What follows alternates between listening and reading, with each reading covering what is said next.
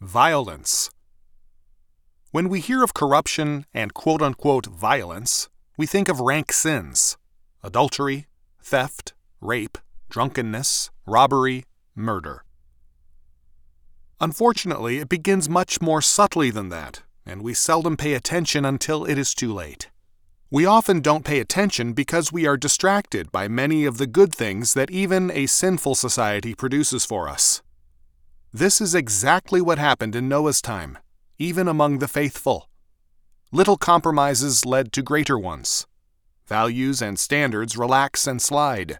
Soon, even godly men make poor decisions that impact all of society. Violence is a truly slippery slope, but it is one which we must take seriously, as painful as it may be to do so. In a world filled with greedy men and all kinds of warfare, life for the faithful turns into a struggle, not only to survive, but also just to remain faithful. They must contend not only in self defense, but also in self discipline against the temptation to join corruption. After all, corruption always presents itself as profitable to us for health, for wealth, for well being, or for pleasure. Three areas generally are the areas of temptation lust, vanity or beauty, and pride. The apostle John warned us of exactly these 3, 1 John 2:16. They correspond exactly to the reasons Adam and Eve fell into sin with the fruit. So when the woman saw, 1, that the tree was good for food, and 2, that it was a delight to the eyes, and 3, that the tree was to be desired to make one wise, she took of its fruit and ate. And she also gave some to her husband who was with her, and he ate. Genesis 3 6. So it was in Noah's day as well. One of the main threats to faithfulness was gradual compromise with the society of rebellion, until eventually all conservative values were turned on their head and all but eradicated. The faithful held their beliefs dear, but they could look over at the civilizations of the sons of Cain, and they could see forms of greatness they themselves did not have. They wanted the same wealth and well being. After all, weren't they themselves the godly ones? Shouldn't they be the blessed and prosperous ones in society? Soon, rationalizations followed. Were not the advances made by the sons of Cain legitimate in themselves, after all?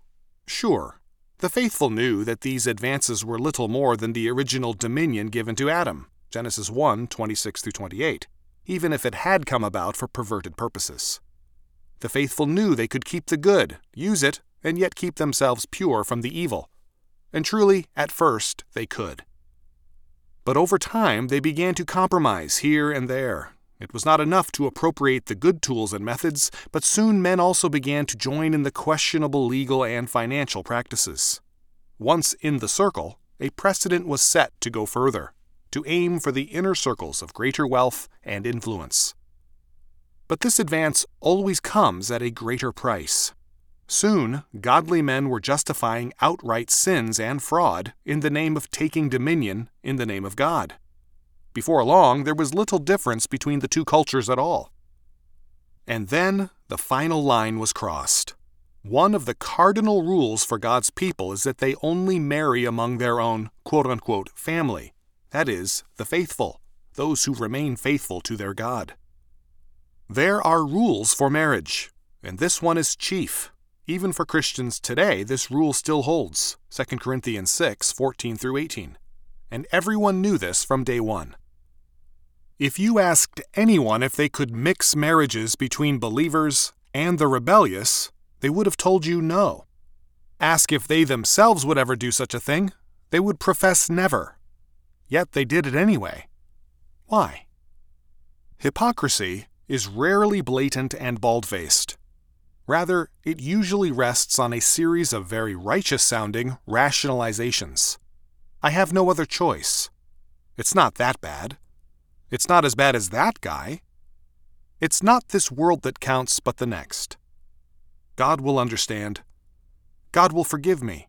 Or my favorite, it's just the lesser of two evils. People who continually justify small compromise after small compromise using the language of faithfulness will eventually find themselves calling evil good and good evil. When that time comes, a person will be labeled as radical, outdated, or old fashioned who questions the conventional wisdom, or the wisdom so called of the famous women of daytime talk shows. So it was in Noah's day. They looked at the sprawling civilizations of Cain's sons and saw the outward greatness of their cities and industries, but also their fashion and their beautiful women. They partook, gradually, of the quote unquote blessings of that culture. Soon they faced their own sort of forbidden fruit. The faithful sons of God eyed the daughters of fallen men indiscriminately. Just as Eve saw that the forbidden fruit was good both for food and for delight, so the historical record says that the faithful men saw that these forbidden women were good. Genesis 6 2. Beautiful, sexy, and fecund.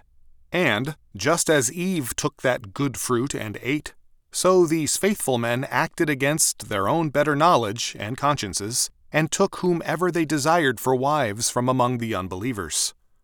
In almost no time, these formerly faithful men were acting more depraved than the culture into which they married. The whole reason they appropriated the designs of that culture was because they believed they, the true sons of God, should be the most prosperous and renowned leaders of society. Their ambitions did not stop with their marriages. Lamech's son Jabal had perfected the herding and breeding of cattle. He had developed selective breeding experiments to produce specific traits in his herds. The apostate sons of God appropriated this technology and applied it to their own progeny.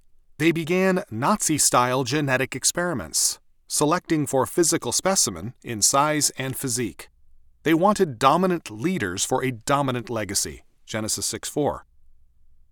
From the extraordinary beyond our imagination gene pool of early humanity, these ambitious would be rulers were able to breed giants among men. Some of these were literal giants, standing nine and possibly twelve feet tall, like the later Goliath. Some were giants in the sense of great world leaders with supreme cunning and intellect, commanding armies of workers and warriors. At that time, even before Noah was born, God spoke to Noah's fathers. He said that he would not continue trying to persuade men through their conscience forever. He acknowledged that man was a combination of spirit and flesh, and that in this culture dominated by lusts, vanities, and pride, the flesh side was winning out. But God was extremely patient. He had already tolerated the gradual degeneration of societies over time for over two millennia. Now, in the last days of that era, God promised a final window of 120 years before he would change from mercy to wrath. But people did not heed the warnings. They were consumed with the outward appearances of prosperity, safety, national greatness, and wealth. They continued in their departure from the ways of faith. They still named the name of God, but lived according to their own dictates and made their own laws. They professed the name of God, but were living to make a name for themselves. Indeed, the historical record says that these quote unquote giants became men of renown, or men of a name. Genesis 6 4. The more people pursued this course, the more the earth was filled with corruption and violence. Again, this is the pervasive violence that schemes, connives, and traps, cheats, intimidates, and bullies people legally as far as it can, long before it breaks out in open robbery, rape, and murder, though those things do follow. This type of tyrannical violence justifies itself in the name of national security, order, economic security, and believe it or not, peace. Even worse, once this type of society has been established over generations, men begin to defend such wickedness in the name of traditional values. This type of social evil openly defies God's law, but cleverly lies within the bounds of man's laws.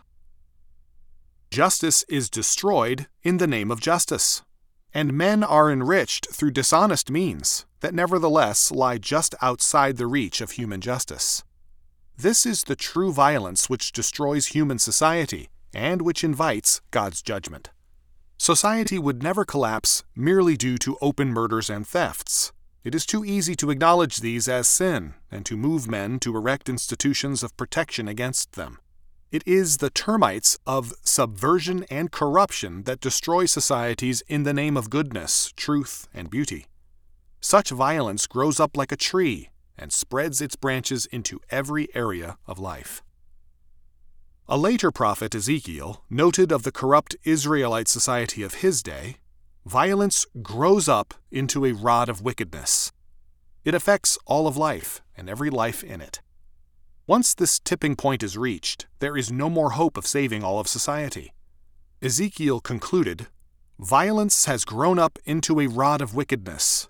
None of them shall remain, nor their abundance, nor their wealth, neither shall there be preeminence among them. Ezekiel 7:11. So it was in Noah's day. God saw more than great wickedness. He saw that even the thoughts of these scheming men were nothing but evil constantly. For all their technological advance, they had only moral decline. For all their promises, the tools of power and wealth were used to advance only avarice and vice. Progress saved no one, but only dug their hole deeper. At this point, God determined to end it all and to save only a righteous remnant. Bypassing all those powerful, quote unquote, men of name, God went to the sole faithful father remaining. It was Noah. God gave him clear directions to preserve the faithful remnant. It was not going to be easy. In fact, it would expose Noah to ridicule and violence for nearly a century. But it is in times like these that the faithful are clearly separated from the rebellious and the compromised.